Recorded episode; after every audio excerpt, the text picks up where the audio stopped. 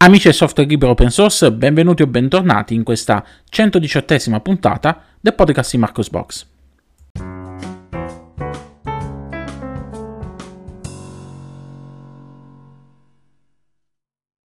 Rieccoci qui in questa nuova puntata del podcast di Marcos Box a commentare con voi le principali notizie dal mondo del software libero open source delle ultime settimane. Apriamo questa puntata parlando di eh, suite d'ufficio grazie al rilascio della nuova versione di LibreOffice. Il, la community che sta dietro LibreOffice ha infatti annunciato il rilascio di LibreOffice 7.3, questa nuova major release della famosa suite open source per ufficio multipiattaforma e gratuita va a introdurre eh, diversi miglioramenti che vanno a migliorare l'interoperabilità eh, nella gestione, nello scambio, nell'apertura eh, di file in formato eh, proprietario eh, Microsoft Office. Eh, tre sono principalmente le modifiche che sono state apportate per migliorare l'interoperabilità. La prima riguarda una nuova gestione del tracciamento delle modifiche nelle tabelle e nel testo che va a impattare positivamente appunto sull'interoperabilità con i documenti di Microsoft Office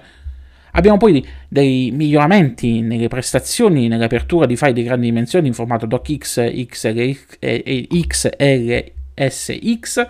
eh, oltre a velocità di, di rendering migliorate eh, per quanto riguarda eh, sempre l'apertura di documenti complessi. Infine abbiamo un miglioramento dei fit di importazione e esportazione in tutti e tre i formati principali eh, Microsoft proprietari, quindi eh, DocX, XLSX e PPTX.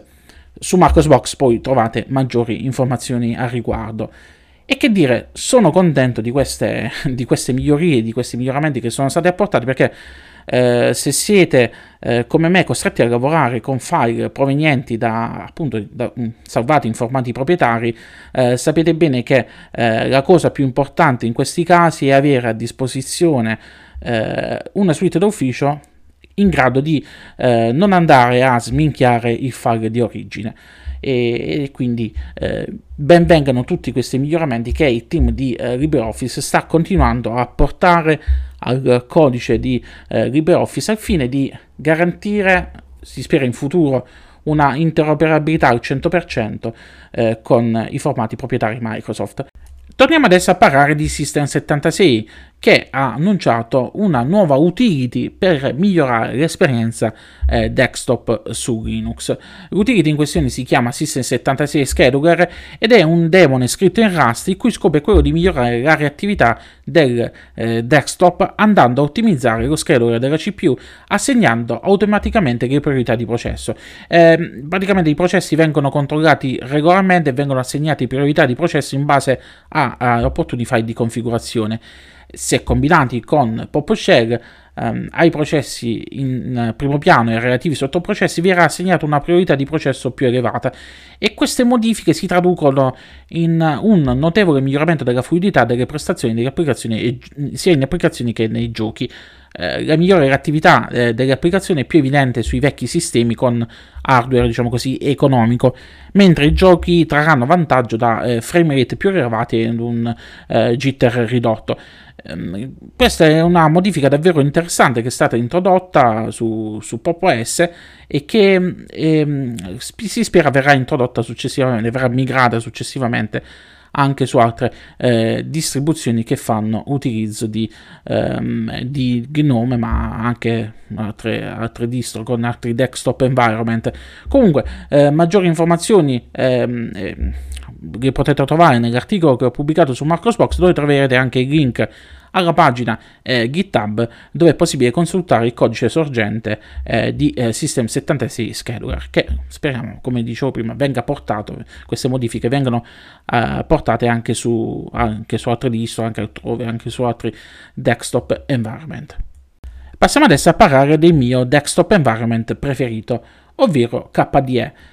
la community di KDE ha pubblicato la versione 5.24 di eh, KDE Plasma. Si tratta della nuova versione LTS di KDE Plasma, questo significa supporto esteso, e questa nuova versione riceverà aggiornamenti e correzioni di bug sino alla versione finale di Plasma 5 prima del passaggio a Plasma 6, quindi eh, la vedremo per un bel po' di tempo.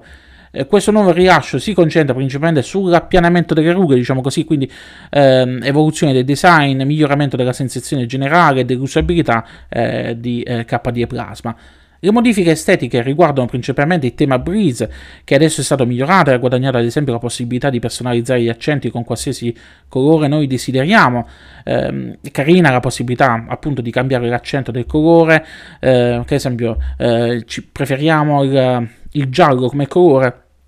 andiamo a impostare i giallo all'interno del tema Breeze e questa eh, si ripercuoterà non solo sul, eh, sugli accenti dei, dei, menu e di quant'altro, ma andrà per esempio a cambiare anche il colore delle, eh, delle cartelle. Eh, quindi eh, da, ci dà la possibilità di avere eh, un un, look eh, come più ci aggrada, quindi eh, così come sta succedendo anche con altri, altri desktop environment che hanno introdotto nel corso degli anni eh, queste funzionalità. Gli altri eh, miglioramenti che abbiamo riguardano ad esempio la gestione delle notifiche che adesso eh, sono più facilmente leggibili eh, e sono state introdotte ad esempio alcune eh, modifiche che riguardano le, l'aspetto delle notifiche critiche che adesso per esempio hanno una striscia arancione sul lato per rendere più distinguibili dallo sfondo delle altre notifiche. Sono stati fatti dei miglioramenti uh, in diversi widget che adesso hanno ricevuto nuove funzionalità e miglioramenti che ne migliorano l'aspetto, la pertinenza delle informazioni e la facilità di navigazione. Migliorata inoltre la gestione delle impostazioni di sistema con modifiche atte a rendere eh, le impostazioni di sistema più facili e veloci da utilizzare. E poi è stato fatto anche un lavoro di ottimizzazione eh, davvero importante. Eh, se da parecchio che non provate KDE Plasma, eh, la cosa che vi stupirà eh, con questa nuova versione è ad esempio la, la, velocità di caricamento di alcune applicazioni del file manager, la velocità del, dello spegnimento, eh, ma anche la velocità so, della, dell'apertura delle impostazioni di sistema. Eh, prima le impostazioni di sistema anche con SSD avevano eh, ci, ci, ci, passava qualche secondino prima che, eh, che, si aprisse l'impostazione di sistema, adesso l'apertura è immediata. Quindi eh, il team di eh, KDE ha, ha migliorato eh, in tutto questa, il, il, proprio desktop environment. E eh, vi dico, fateci un salto, provatelo, magari scaricatevi KDE Neon in modo da avere una base LTS di Ubuntu con KDE Plasma e tutto il cucuzzaro sempre aggiornato e fatemi sapere che cosa ne pensate. Io ve lo dico, vi innamorerete eh, di eh, KDE Plasma.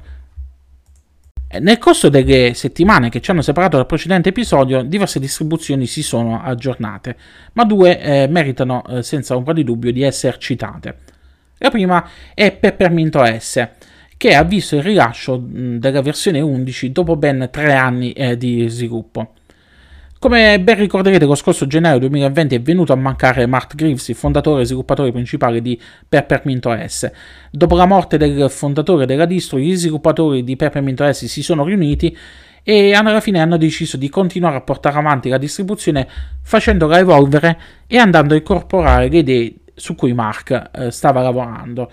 Il frutto del lavoro della comunità di sviluppatori di Peppermint si è cre- concretizzato nel rilascio di eh, Peppermint OS 11 che va a uh, introdurre diverse novità. Due comunque sono quelle principali. Eh, la prima riguarda la, eh, l'abbandono della base Ubuntu per passare a Debian come base, nella fattispecie in questo caso a eh, Debian 11. Eh, l'altra scelta riguarda eh, quella di abbandonare LXDE in favore di XFCE ma le novità non, non, non si fermano a questo, c'è stata il rilascio di una nuova versione eh, dell'applicazione Welcome to Peppermint che ci consente di personalizzare, di personalizzare rapidamente Peppermint andando a installare programmi aggiuntivi, ma anche andando a scegliere eh, il nostro browser preferito, perché nella fase iniziale ci viene chiesto quale browser vogliamo andare a installare. Ehm, è stato aggiunto un nuovo eh, Peppermint Hub che va a combinare eh, Peppermint Settings e Control Center per la gestione del nostro sistema. È stato aggiunto poi eh, HBlock che è un AD blocker eh, basato sul terminale che può essere abilitato o disabilitato in qualsiasi momento e quindi, quindi va a impostare eh, un AD block globale.